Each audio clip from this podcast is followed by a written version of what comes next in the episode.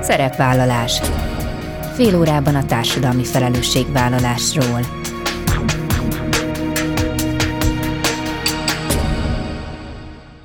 Jó napot kívánok, Bíró Bori köszönti Önöket. Adásainkban hétről hétre példákat hozunk arra, hogy egy-egy cég vagy intézmény, netán magánszemély, milyen formában, milyen eszközökkel járul hozzá anyagi gondok, társadalmi problémák orvoslásához, az életminőség javításához, a fenntartható fejlődéshez. Így módon is kifejezve, hogy felelősséget érez azért a környezetért, amelyben él és dolgozik. A Magyar Vöröskereszt az ukrán-orosz háború első napjától kezdve segíti az Ukrajnából érkezőket. Hat hónap alatt több mint 280 ezer esetben segített a szervezet. Egészségügyi gyors beavatkozó egységük munkatársai és önkéntesei 2074 esetet láttak el a határ mentén a háború kitörése óta. A Borsodabói Zemplé megyei szervezetük több mint 300 tonna adományt juttatott el 270 millió forint értékben az Ukrán Vöröskereszt Kárpátaljai megyei szervezete részére, amivel közvetlenül a helyi lakosságot támogatta. Hosszú távú ellátásra alkalmas befogadó helyeket országszerte 8 helyszínen üzemeltetnek. Dr. Sáfár Brigitta, a Vörös Kereszt országos katasztrófavédelmi szakmai vezetője összegzi az elmúlt fél év tapasztalatait. Szeptember 11-én egy súlyosan beteg kisfiúnak Botinak gyűjtenek egy jótékonysági futás keretében a COS Help Egyesület tagjai. A szervezet önkéntesei jelmezben teljesítik a távot, egy tagjuk pedig félmaratont is fut majd. Honfi Juli, a kórházban gyógyuló gyerekeket jelmezben látogató egyesület vezetője avat be a részletekbe. Ezek a mai témáink, tartsanak velünk!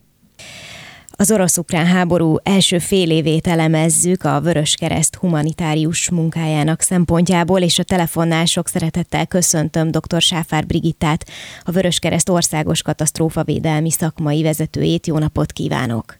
Jó napot kívánok, üdvözlöm!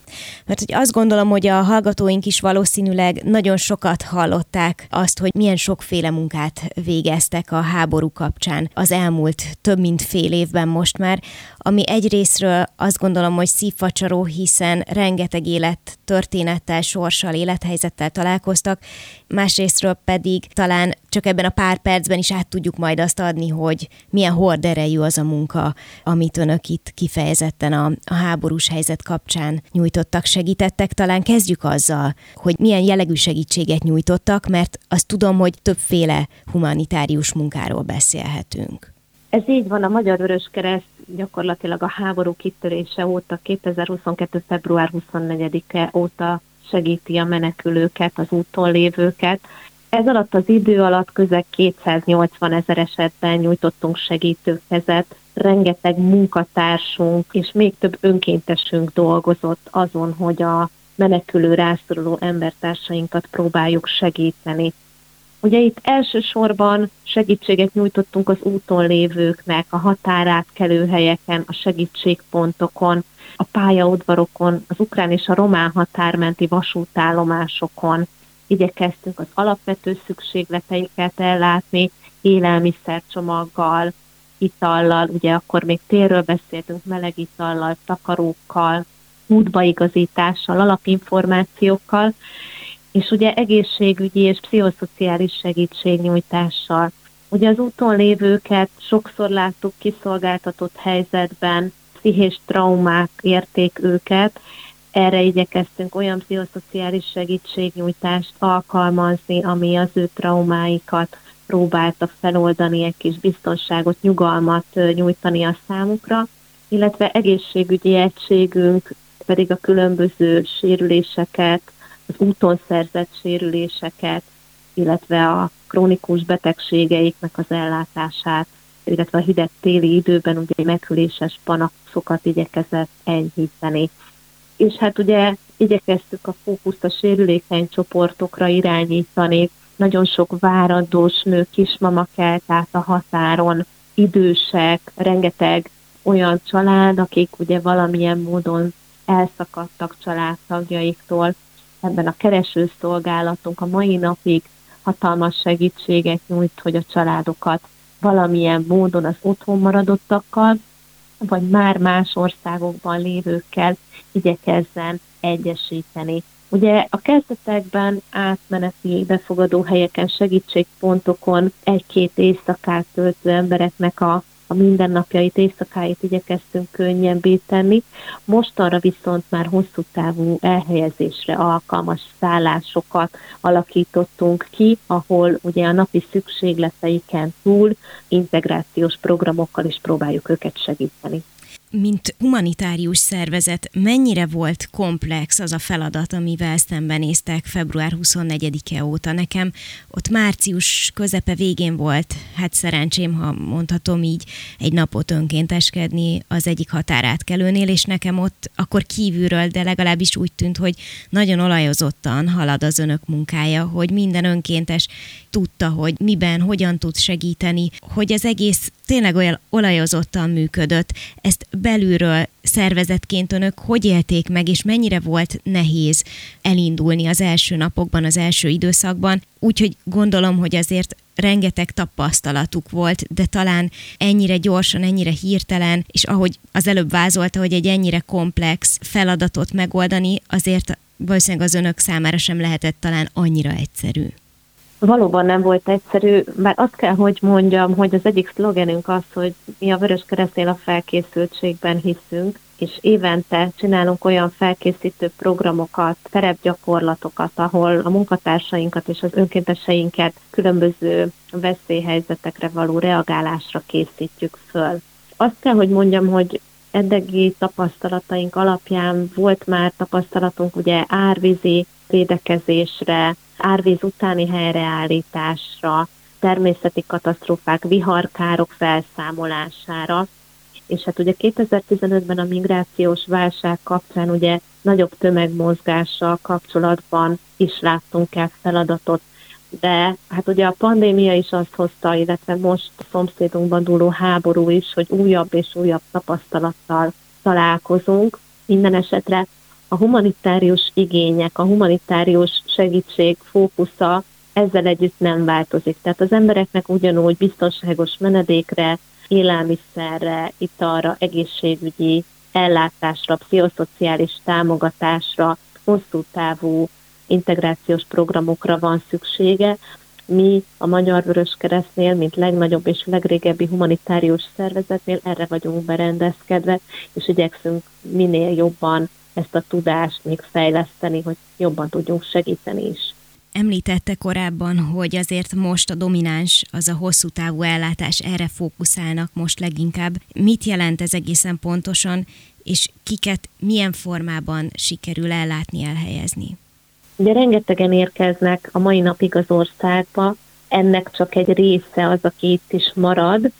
Őket próbáljuk befogadó helyeken, illetve hosszú vagy hosszabb távú elhelyezésre alkalmas szállásokon ellátni, támogatni abban, hogy akár munkát szerezzenek, az ideérkező gyerekek tudjanak integrálódni az iskolarendszerbe, az óvodába, a közösségbe.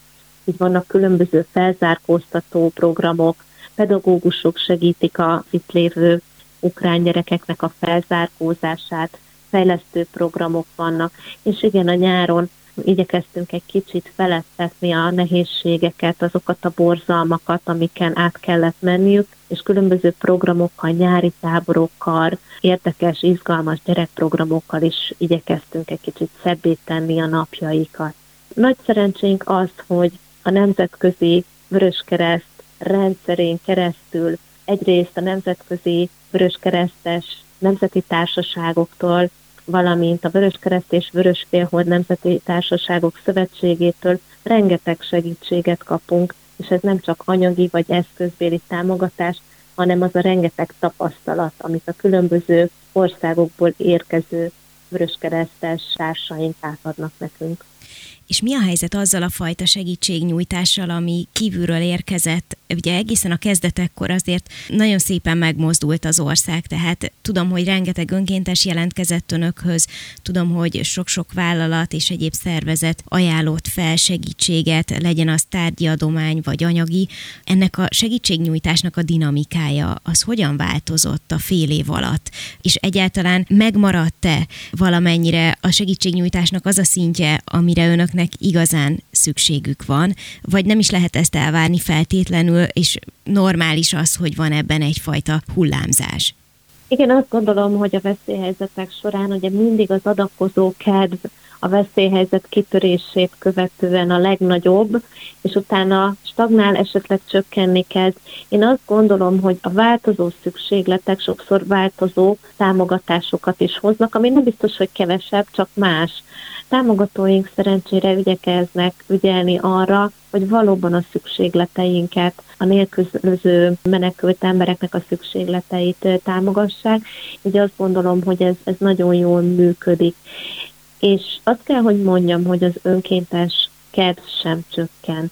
Önkénteseink nagyon lelkesen és tényleg időt, energiát nem kímélve jönnek és segítenek, akár a, a befogadó helyeken, akár olyan egyszerű feladatokban, mint az adományok átválogatása. Akár azt kell, hogy mondjam, hogy, hogy van egy nagyon-nagyon komoly nemzetközi szintű egészségügyi egységünk, amelynek zöme önkéntesekből áll. És ez egy hatalmas vállalás, azt gondolom, hogy más emberek életéért, egészségéért, biztonságáért sokan tényleg az idejüket, akár a családjuktól, a hobbiuktól veszik el, azért, hogy segíthessenek. Hm. Hát ez igazán szép, és ugye amikor mi még beszélgetünk, sajnos javában zajlik a háború, és azzal együtt számítanunk kell folyamatosan a menekültek érkezésére. Hogyan folytatódik a humanitárius munka? Mi az, ami úgy látják, hogy a következő időszakban a legfontosabb feladat lesz a Vöröskereszt számára? Jelenleg készülünk a térre, illetve a hideg időjárás okozta újabb kihívásokra. Megkezdtük az úgymond hideg téli időre való felkészülést, eszközök beszerzésével, olyan programok kidolgozásával, ami kifejezetten a téli hideg időjárás, mint kockázati vagy veszély tényező merülhet fel, így igyekszünk a menekülő embereknek az igényeit úgy figyelembe venni, hogy olyan programokat, illetve olyan beszerzéseket eszközünk, amely, hogyha itt a tél és itt a szükség, akkor is tudjuk fedezni ezeket a szükségleteket, igényeket.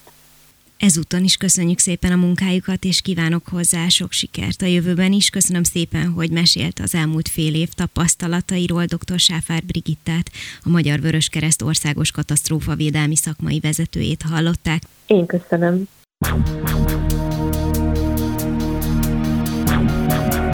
Szerepvállalás. Fél órában a társadalmi felelősségvállalásról.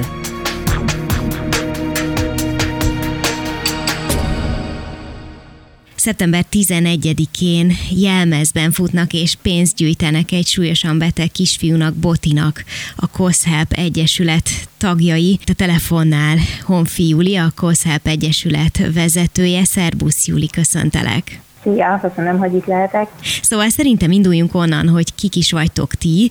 A koz a nevetekben az a kosztüm, vagyis a jelmez rövidítést akarja, mert hogy ti egy olyan jelmezes csapat vagytok, akik kórházban gyógyuló gyerekeket szoktatok meglátogatni.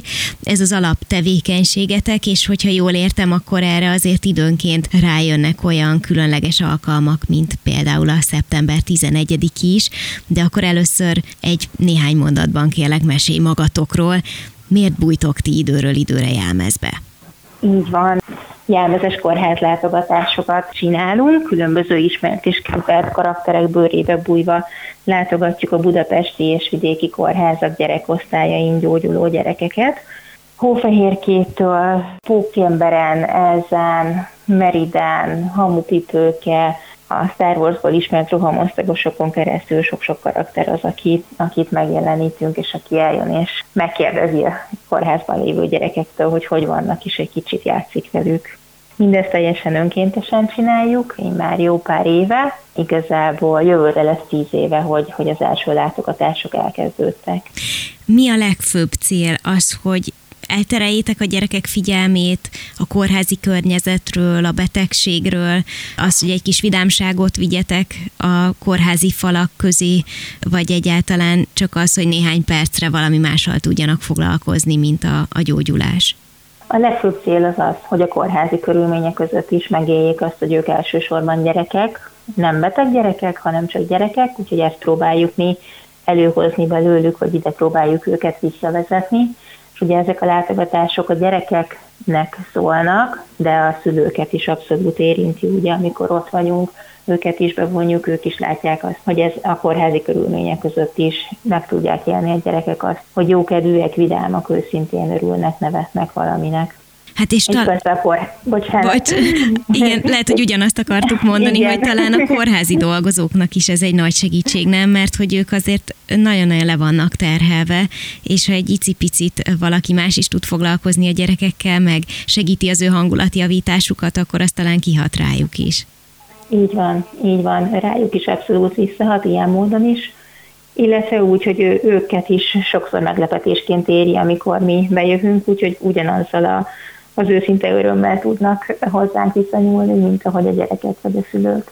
És akkor éppen emiatt olyan nehézségben nem is szoktatok ütközni, hogy bárhova mondjuk nehezebb bejutni, vagy vannak azért olyan szabályok, amiket már az elején le kell fektetni. Gondolom, hogy nem minden osztályra lehet ugyanolyan feltételekkel bemenni. Nyilván van egy menetrend, hogy mikor látogathatóak a gyerekek, tehát azért talán ezt nem úgy kell elképzelni, hogy gondoltok egyet, és akkor holnap elmegyünk a nem tudom, Heimpál kórházba 10 órakor, hanem ez gondolom, hogy azért szervezett keretek között történik.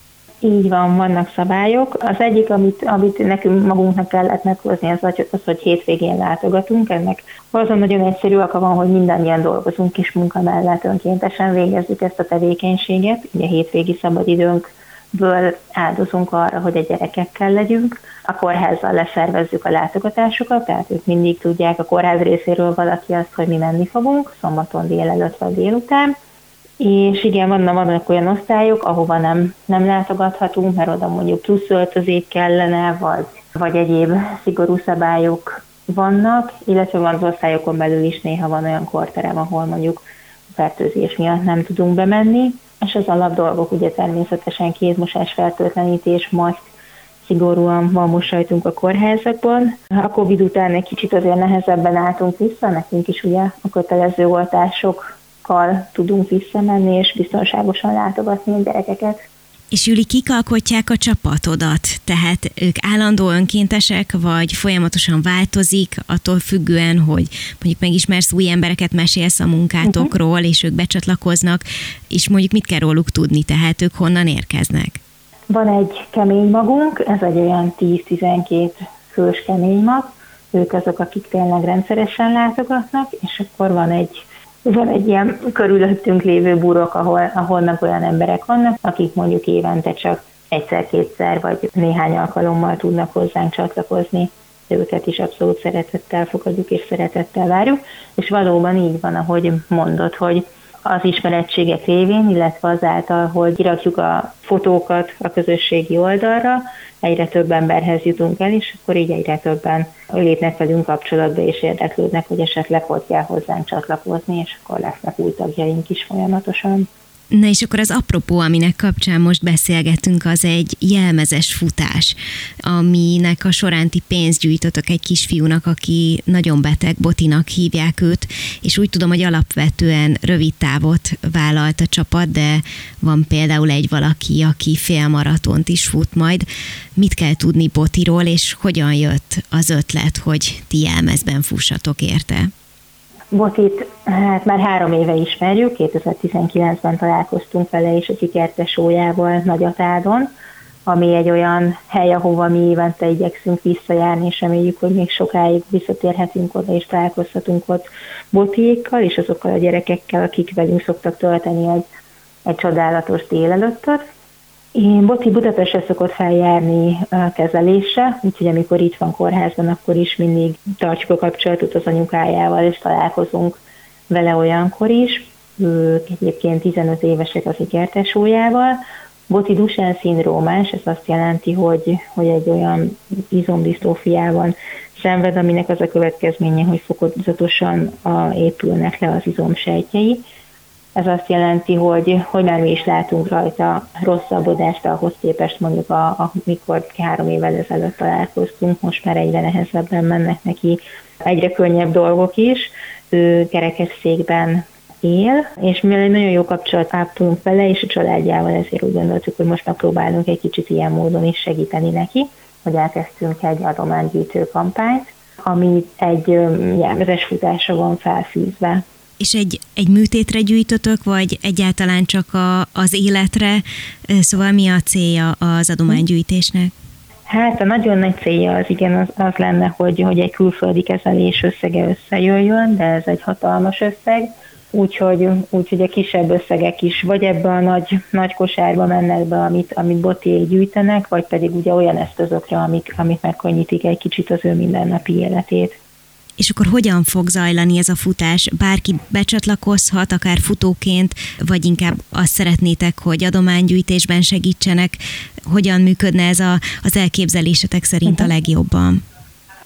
Lehet hozzánk csatlakozni is, természetesen. Igazából úgy is indult maga a futás, hogy egy leendő tagunk keresett meg minket, Antal András Bandi, hogy fut, szeret futni, és most a félmaraton fogja bevállalni, és ráadásul ezt egy Amerika kapitányra hajazó sportöltözékben, futóruhában, és Amerika kapitány pajzsal a hátán, és egy sisakban, tehát hogy ilyen Amerika kapitány stílusba fogja lefutni, és hogy ő szeretne ezzel segíteni, felhívni a figyelmet valamire, és ezért hozzánk fordult, és akkor így hoztuk össze ezt, hogy akkor Botli legyen az, aki akiért ez a futás megvalósul, és mivel egy csapat vagyunk, ezért a csapatunk bandi mellé állt melszélességgel, ami azt jelenti, hogy már azt hiszem 12-en vagyunk, akik egy rövid távot, aki ezt a 2,3 kilométert jelmezben bevállalja lehet gyülekezni a rajtnál, vagy a célpontnál, hogyha bárkinek felkeltettük az érdeklődését, vagy valamilyen formában segítene, akkor mit javasolsz, hogyan tegye? Igen, annak nagyon örülnénk, hogyha a holnapi napon a versenyen jönnének emberek, és szurkolnának nekünk, és biztatnának minket egy kicsit. Nem biztos, hogy annyira könnyű lesz a jelmezes futás. Nagyon örülnénk neki, hogyha ha ezzel is egy kicsit éreznénk azt, hogy van súlya annak, amit csinálunk, és természetesen a pénzadományoknak is nagyon örülnénk, amit, amit ugye a bank számára gyűjtünk, tehát ott utalni lehet. Van nektek Facebook oldalatok, ugye? Tehát, hogyha valakinek felkeltettük az érdeklődését, akkor ott talál információt. Így van, a Facebookon is most igyekszünk bemutatni a futóinkat, illetve egy eseményt is létrehoztunk, ez a Futás Botinak gyűjtünk címmel található meg a Facebookon, és ott is minden információ hát van. Akkor sikeres adománygyűjtést kívánok nektek, és szeretettel üdvözlöm Botit is, és remélem, hogy ez a futás, ez a jótékonysági futás, ez úgy sikerül, ahogy megálmodtátok. Honfi Julival, a COSHELP Egyesület vezetőjével beszélgettem. Köszönöm szépen! Nagyon szépen köszönöm! Ennyi fért a mai műsorba, legközelebb jövő héten szombaton 13 órakor jelentkezem. Ha még nem tették, kövessenek minket közösségi oldalainkon, a Facebookon, az Instagramon és a YouTube-on. Ha bármiről lemaradtak volna, az adást a Klubrádió weboldalán is vissza tudják keresni. És most már egy jó ideje podcast formában is elérhető a szerepvállalás. Keressék a Spotify, a Google és az Apple podcastek felületein, ahol bármikor meghallgatható a műsor. Köszönöm, hogy velem tartottak, további kellemes online rádiózást kívánok. Bíró Borit hallották.